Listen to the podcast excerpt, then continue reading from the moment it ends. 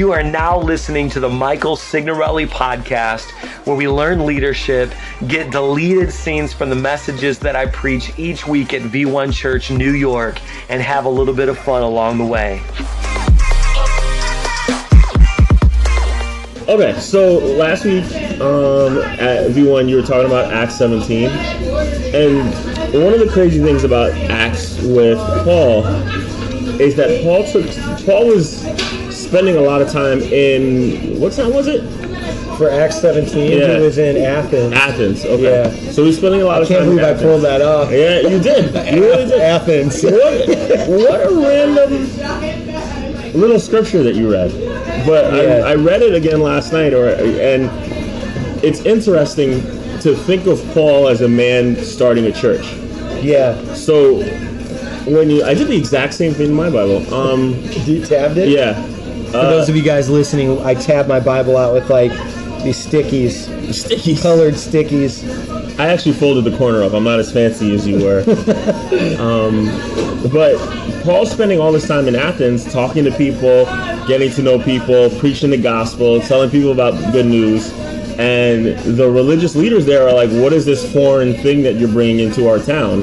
Which Mike doesn't relate to at all, uh, starting a church in Long Island. Um, so one of the things that I wanted to kind of ask you about is, is how, you know, how have you found it? How have you, how how's it been being in New York? Like, how, what have you found being in Long Island? You know, coming over here from Indiana and starting a church with all the culture and. You know, I know I've been to your church. Your church is amazing. So, oh, I love you. Yeah, well, I need I needed a church in my life. So how's it been starting, being Paul for, for New York, Long Man, Island, that's New a York. Huge compliment. I love Paul. I mean, yeah, Paul's Paul's amazing. Like, so I pro- I don't really deserve that, um, but we do need Paul. So I'm going to read something, actually. So Acts chapter seventeen, verse twenty-two says, Paul then stood up in the meeting Uh, of the Areopagus and said, people of Athens, I see that in every way that you are very religious. For as I walked around and looked carefully at your objects of worship, I even found an altar with the inscription to an unknown God. So you are ignorant of this very thing you worship, and this is what I'm going to proclaim to you. And uh, so to me, that, that's been like the biggest thing I've noticed, is that people are just religious. Mm-hmm. And I think when you define re- religion as a series of customs, you know, um, that, that's that's my biggest barrier, I think, is breaking through religion, which you would think like, okay, well, you're already halfway there because you're worshiping something, you know, but it's not it's not like that, because religion isn't, it, religion isn't halfway to God. It's literally in the opposite direction completely, right? You know, because what Paul was bringing was a relationship. Mm-hmm. Because, see, here's how Paul encountered God. He was on the road to Damascus. This big bright light blinds him, and then God speaks to him directly through and says, hey, this is Jesus, the one that you're persecuting. I've got a work for you to do. Mm-hmm. So that's the opposite of religion. Like, right. So, you know, what? And so here's the thing, like, religion is fixed. Relationship is spontaneous. Wow. You know, he was on the road to Damascus, and he didn't have that planned out, but God had a plan. And I think that, like, you know, I love Sunday services. We do them every single week. But if that's all you have, what you have is religion. Wow. You know, and I feel like people have been thinking that what we're asking them to do is just transfer religions. Mm. Like, go from your religion to this V one religion. Mm. But instead, it's like, actually abandon religion completely and come into a relationship with Jesus and come into a relationship with others. Mm. So that's, and so what I love is Paul kind of points something out. He's like, yo, one of these gods you're worshiping is literally called the unknown God. So let me just tell you what his name really is. Right. And I feel like Long Island and, and even Queens, like, just a lot of Catholicism, a lot of Judaism, like, you know, it, it's They they know God by name, right, but they don't know God by relationship. Oh my God, I was just going to say that. Oh yeah, tell yeah, me about so it. So the thing that leapt up in my spirit when I read that was that people still don't know who God is. Yeah.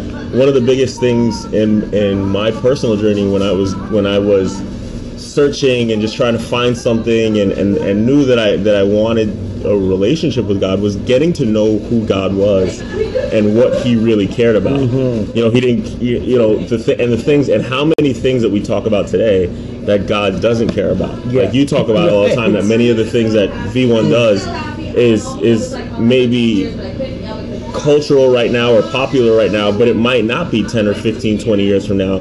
But God's word will be the same. The yeah. only thing that hasn't changed since Paul, like the only thing that hasn't changed is God's word since Paul did what he did in Athens, what yeah. we're doing in Long Island. Yeah. But it's because God hasn't changed. Yeah. Some of the yeah. packaging has changed. Some of the yeah. things that we do has changed. And you talk about how like ten years from now, we'll probably be laughing at some of the stuff that we're doing now. Oh, yeah. So can you talk about like the, the, you talk about all the time with me how people seek God's hands. Yeah. You know, they seek, you know, like every time you get your paycheck, you say, oh God, you say a little prayer, oh God. So, or they, you know, if they're in a crisis or if they're yeah. in trouble or if they have tr- trouble in their relationship, they run to God as if he's nine one one.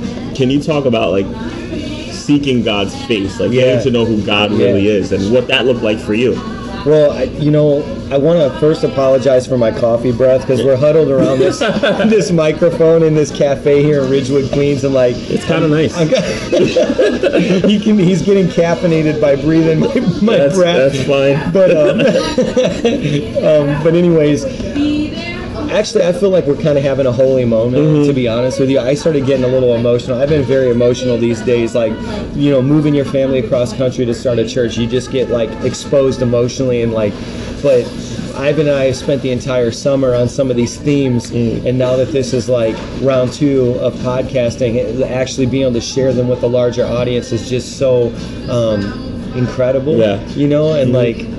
It's just amazing, man, that like, you know, these are the things that we grappled with. And so I always said that people often they start by seeking God's hand. Mm. So a lot of times people are like, the very first thing they say to me is, Pastor Mike, um, you know, I'm praying that God would bless me with this job or bless me with this house or bless me with this relationship. You know, what else can I do? You know, I haven't gotten him yet or whatever. And I'm like, you can ask God, give God, give me you. Oh, yeah. Yes. And start mm. there, because when you when you seek God for his face and not his hands, his hands are close to his face. Mm-hmm. You know, and like people, like where the where God's face is, his hands are close.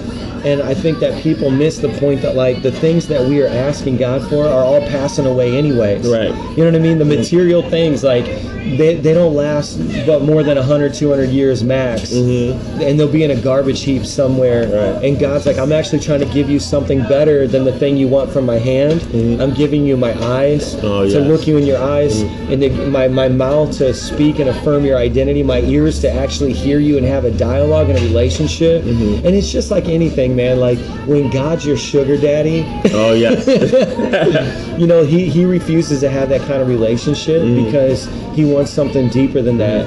Like right. he doesn't want to date you, he wants to marry you. Amen. And I think that like, you know, sometimes women have that phenomenon. Men probably do it too, but more so women are like, you know, I just went out on the date for the experience, you know, for the dinner, right. you know, or whatever. I don't yeah. know if, you know, if I was really... I don't know a lot of guys that do that. I tried to make this more like universal, but I'm realizing that's probably not the case. Mm-hmm. But, but you know, it's like God really refuses to do that. Right. But I will say um, sometimes, sometimes mm-hmm. God actually... gives us his hands first, because yes. he knows on some superficial level right. that's going to be like the, the for example, Paul, we're talking about Paul in Athens. Everywhere he went there were signs, miracles, and wonders, and oftentimes they happened first, mm-hmm. then he preached the gospel. Right. So he would get these people in a place where it was like, did you see those sick people healed? Did you see all these miracles? Yeah. And it, it gave some validity to then the gospel. Yes. So I've seen it go both ways. Mm-hmm. I've seen sometimes where like God moves and just rocks people's world, mm-hmm. and then through that they're like, wow, God really cares. But then I've also seen it go the other way. Right. God really cares, and then your life moves. Exactly. Like God's like, you're going to learn a relationship with me, because then when I give you that success, when I give you those blessings, you're going to know truly where it came from. Mm. And I was just thinking that there's nothing wrong with seeking God's hands. There's exactly. something inside of us that instinctually knows that God is the only place that we can go to get an answer for yeah. certain things. There's yeah. only some things that God can do. And even if, you know, you see non-believers say it, like you say, you know, the the name of Jesus gets said so many times by both believers and non-believers. When something goes wrong, you don't say, oh, Buddha. You say, you know, you know, so there's part, and God, the, the, the crazy thing is the sovereignty of God, the fact that God yeah. can use use that, even if you don't come the right way, even yeah. if you don't come the correct way or want the right, the want necessarily want his face, he'll still build, start to build that relationship with his hands. the thing that I that, that that I feel like most people struggle with is taking it deeper. Yes. Is going away, because now, you know, if if all right, let's say God solves a problem, or He puts somebody in your life that starts to begin healing, or you come to V one Church and you start to get that that community and that healing and that experience that you want from a from a place where you can get to know God. Yeah. How do we take it to another level and start to get to know God's face, as opposed to just seeking, okay, yeah. I want this, I want that, I yeah. want this. And and like you said, it's really weird when you first start praying to say, hey God, I want I just want more of you. I don't know what that means. yeah. But if you think about it in a relationship, you know, in the beginning of a relationship, we were right. You go you go on dates, you go yeah. you see each other, you know, once a week, twice a week, yeah. and then you see each other at church or whatever. Yeah. But then mm. there comes a point where it's like, all right, this isn't enough. This, yeah. I want more. I want more, more of you. I want more of you in my life. You know, I want you more on the phone, more available to me. Like, all that stuff kind of comes mm. over time. So how does how how do you That's make that good. switch with a God that you can't see? Man, that is so good. I'm getting that. I'm catching that image. You're right. Like, there was a time where I was dating Julie, where I was just like, the only thing that's going to solve this desire is we got to be together twenty-four hours. Mm. Like, you got to move in. Yes. And I think that's, like, you're right. There's some people I'm watching crossing that line where it's like, it's time to move in with God. Amen. Amen. Yes. But, you know, I think that, here's the thing I was thinking. In the book of Genesis, when we when humanity was created, it says we were made in the image and likeness of God. Mm. So to get to, when you say, God, I want more of you, yes. what you're saying is, and without realizing it, is I want to know more about me. Mm. The wow. true me. Right. Because I was created in the image and likeness of God. Mm. So to ask for more of Him in your life is to ask for more of the true you. Mm. Like yes. that, and that's the thing that I've, I've been realizing, and I think that that comes through worship. Mm. And the other thing that I've been challenging people in this era, we are constantly bombarded by data. You know what I mean? So, yeah. um, like, whether it's our phone, whatever, like information, information. So I've been challenging people, like, part of your prayer can be silence mm. and should be silence. Wow. Like right now we're, we're podcasting, and it's like, while I'm talking, you're not. While you're talking, I'm not. And that creates a relationship. Mm. And so I think that, like, um, there's this guy, uh, Young E. Cho. He's got one of the largest churches in the world. Okay. And he was talking to this other pastor who came to him and said, why is it that uh, I have three thousand and you have three hundred thousand at the time? He said, uh, well, how, how often do you pray? And he's like, well, I pray every day, and I pray for, I think it was like a half an hour mm-hmm. or an hour. And he's like, I can get all of what I need to say to God said in that time. Right. And Young E. Cho said, well, that's the difference between three thousand and three hundred thousand, is that I pray for three hours. hours a day mm-hmm. and he said um, but I'm not talking to God the entire time, I'm listening for more than half of it. Wow. And he was like, it's in that listening that I receive the ideas and the strategy to go and do. And I think that that is the wow. face. So, like, the hand of God is a one-dimensional relationship. You're just receiving, receiving, like, give me, give me, give me. But um, from His hand. But the face of God is a dialogue, not a monologue. Mm. And I think that's when you're asking God, give me more of you. You're basically saying, um, I also want to listen to you, mm. not just you listen to me, talk to you. Mm. And I think that that's like a breakthrough moment. Wow. Like some of the biggest, like that. Okay, um, the whole church started off of that. Now that now that I'm saying it out loud, mm. um, I was standing in my garage in Indiana, and I said, you know, God, you know, I just started to begin to pray generically, like, I want to be in your will, I want to do what you want me to do with my life. And I just stood there, and it was like in this moment of silence that I felt this impression on my heart from the Holy Spirit, and I felt like the words were, go to New York and serve those people with your life. Right. And it was literally like the circuit of communication was completed. Mm. Like yeah. I said something, and then God, God said something, something back. Yeah. And then, then what did I do? I packed my stuff up after Hurricane Sandy and came out here. Wow. So it was like, and then all of a sudden I got here, then God had all these moves. See, and it's like that back and forth. Yeah. I think the that's foot what it means. Yes, yeah. yeah. The yeah. foot You're so good. yeah. Do you? What do you? Th- I, mean, um, I had a question. Because you're already for drawing you. it out. The foot lamp and the yeah. floodlight. Well, I had a, that. That's part of the foot lamp, right? Like we, we say, we tell God a little bit of what we want. And one of the, the biggest thing that I've realized is that God literally hung the sun in the sky, you know, holds the universe together with the power of His will, is sovereign, knows the, the, the end from the beginning, made us, stitched us together in our mother's womb, yeah. you know, crazy things like saves our tears in a bottle and counts the hairs on our head. Like all this detailed, crazy mm. stuff that God has the power to do. But a lot of times we don't ask or we don't even talk to God. And many times, mm. to go back to our theme from the last podcast, it's because we've been taught you have to memorize a prayer. You have mm. to be on your knees. You got to be wearing the right clothes. You have to be. It has to be the right time. You can't have just sinned and talked to God. You can't have just, right. um, you know, had an argument with your wife and speak mm. to God. You can't have, have be having a tough day and talk to God. So can so can you talk about how you look at that prayer? Because I, you know, I That's hear good. in the in the leadership space, you you hear a lot about meditation yes. and thinking and this and that. Well, if, if Jesus is the ultimate leader, yeah. in my opinion, yeah. Jesus is the ultimate leader, and he was constantly alone, yeah. praying. And I and every and every time I meditate, I think, okay, the only difference between what everybody else is talking about with meditation and what we talk about is that we talk about talking to God. Yeah. And then you just literally said, sit in silence. Yeah. And listen to what God is saying to you. So every time I meditate, it is a prayer. Yeah. I'm thinking about, hey, look, God, do these, you know, what do you want me to do? I want to be in your will. Thank you so yeah. much for all the things that you give me. So can you talk about how you look at prayer and how Man, you view awesome. it? And yeah, I love this. Yeah. The, uh, here's the thing. So David said, I meditate on your word, you know, day and night. I think the idea of meditation comes from this, uh, the root of it is secular humanism. Mm. So it's this idea that the answer, the truth is already inside of me and I've got to tap into it. Mm. The gospel message is actually the complete opposite of that. Mm. It's that the answer is not intuitively inside of you,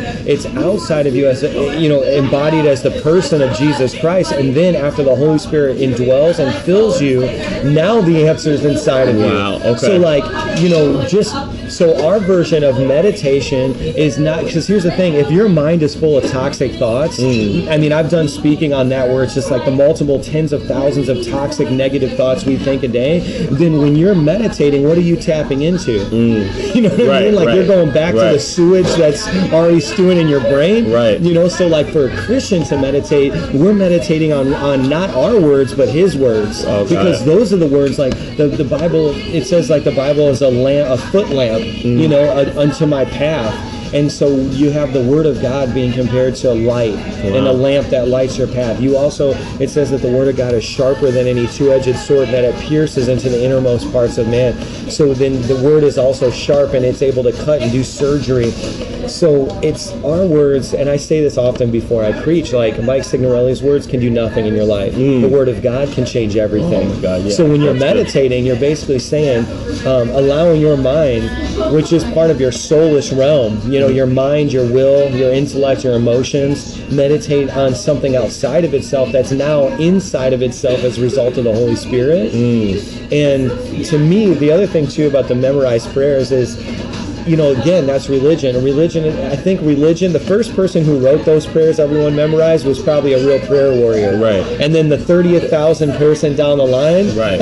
was just yes. checking off of something from their checklist. You right, know? right, right. So, like, for me, that's the difference. It's like, what if, what if, what if we did marriage like that? Like, me and you are married. You know, what if there was a script that every day we woke up, and when we woke up, we looked at our wives and we said, thank you for thou dayest that you give me. Yeah. Da-da-da. Right. You know, right. like it, maybe the first day morning you did it, it'd be like, wow, he's so sweet. Mm-hmm. Then three hundred sixty-two mornings later, she'd be like, what's wrong with him? Right, right. Like, doesn't he? You know, is that? It's, it starts to become inauthentic the more times you repeat it. Right.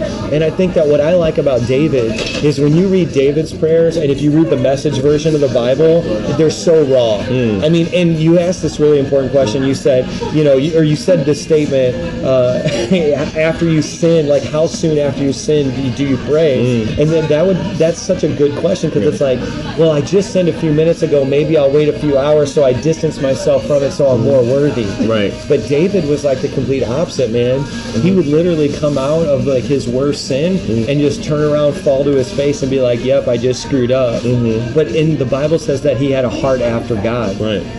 And it's just, I think it's like, God would rather us have sin in our life that we're dealing with and a heart after Him mm. than sin in our life and a heart that's facing the other direction. Mm-hmm. You know, so that's kind of how I look at the meditation prayer thing. It's mm. like... It's so interesting to hear you talk about God and to think in my heart, like, you know, God loves you. Yeah. And we treat, we treat, and prayer is just talking to God and having God yeah. talk to you and fill you up. Yes. And we treat God as if He's looking at what's wrong with us every time we try to talk to exactly. Him. You're one of my, you know, you're one of my best friends, and when we see each other, we're so happy to see each other. Right. And when you see your kids, you're so happy to see your kids and yeah. hold your kids. And if you haven't seen, a, a, a, you know, Julie in a long time, you yeah. hug her and you embrace her because you love her. Yes. God loves us mm. so much.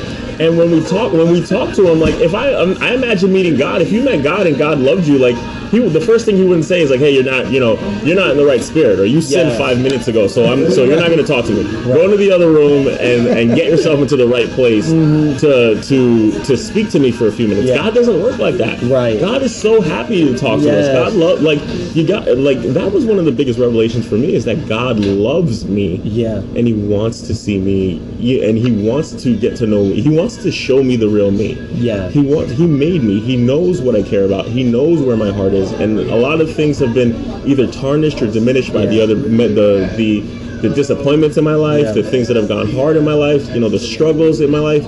And I beat myself up probably more than anybody else does. So, so why would God want to talk to me? But I have to keep reminding myself, and that's what this book is about. Yeah. The Bible. I've been. I've heard the Bible called the love letter to you, so that God can let you know how much. He, and that's what David knew. Hey, at yeah. the end of the day, God loves me. Yeah. At the end of the day, I'm a tremendous screw up. You know, I might be a king, but I'm still that shepherd boy that you know just lost a sheep or whatever. I, and God loves me, and I'm going to turn to my yeah. Father. Yeah. I need Him right now. I don't. That's it. You know, I don't need. I don't. need condemnation. I need the identity. I need yeah. the, the the love. I need the, the the flooding of somebody who really knows who I am and yeah. knows that I'm not like that. Yeah. Because you might take a snapshot of a picture of me and be like, and, and say, hey, man, Ivan's a raging psychopath, or Ivan's really sullen, or Ivan's really sad, or Ivan's really upset, or or Ivan's really fired up and he's yeah. really excited. And God sees all of it and He knows who you really are. And He's and He's and He's reminding us constantly, hey, look, this is who you are. You're, yes. a, you're a son or a daughter. You're you can come to me anytime. My dad, if I need, anytime, you know, I remember one time, me and my brother, we we have we know nothing about cars in the family, nothing about cars, carpentry, anything like that. So we were, you know, our dad gave us a Toyota Camry that my our, that was handed down from my mom, and we just drove the wheels off of this thing. So one day on the highway, it died, and. You know, we managed to get it off the highway, but you know, I'm I'm seventeen at this point. My brother's sixteen. The first thing that we do is call Dad. You know, and my dad shows up and helps us out and does everything. He didn't. I didn't call him and say, "Hey, Dad, we're in trouble. The car's broken down. We need help." He didn't call me and say, "Hey, man, you, you know, you didn't wash your plate of breakfast, so you're on your own, bro." Like my father wouldn't treat me that on like that on earth. Yeah, God on. doesn't treat us like that. That's it. Man, that is so good. I'm, I'm tripping because I've got to go to Long Island now. Enjoy. Oh, yeah, you gotta go. But I want to say this. Ivan just dropped a huge wisdom bomb. It's about sonship, mm. and religious systems need you to be afraid. They need you to be condemned. They need, because that's what keeps you out of guilt. See, there's commitment out of guilt, and there's commitment out of love. Mm. And it's just like, it's a, it's an abusive relationship that for one person, so like, when you're in an abusive relationship, it works for one person. Right. Because yes. that person's like, I've got control. Right. So this relationship works for me. Mm. And so that's religion. Like, even the, the religious systems are set up in such a way, whether they, it's implicit or explicit, where they're controlling you through guilt, through condemnation, to keep their thing float, mm. versus the dynamic of love, which right. is dependent on, like, I've got a purpose and a plan for you. That's mm. what I said last week, and we yeah. can kind of end it on this, like Jeremiah twenty-nine eleven.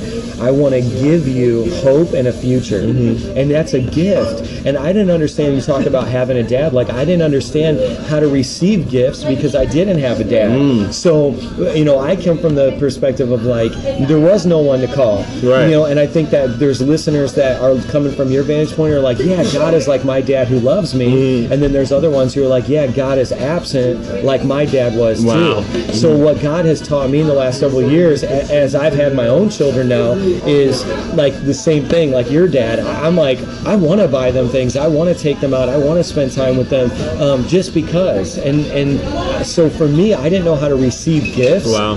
because I wasn't given many growing up. Mm. That's just the reality of it. So um, when I look at Jeremiah twenty-nine eleven, I get this crazy revelation of, like, He says, for I know the plans that I have for you, says the Lord, right. which is God. Mm-hmm. And he says, I want to give you a hope and a future. And I'm, I, when you're an orphan in the spiritual realm, everything is a reward. Mm. So you, yeah. you do something and you get a reward. Right. But to be given hope and to be given a future, that's a gift. And you don't earn a gift. Because mm-hmm. as soon as you earn it, it becomes a reward. Yeah. So what he's saying is, like, even when you're bad, even when you screw it all up, even when you don't do right, I still want to give you something. Mm-hmm. And that's where I think that, like, V one Church and what we're trying to do right. is just tell people, like, these aren't rewards. Religion is constantly telling you, jump through this hoop, earn it. Mm-hmm. But a relationship is saying, no, this is a gift because I love you. Yes, yes. So this was awesome, man. I think we still at least got twenty-five minutes out.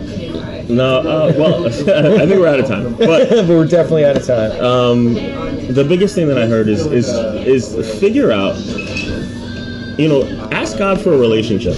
Yeah. The biggest thing, you know, the Bible says you ask not because you have not. Start asking for some of these things. Start asking for a relationship. God will move.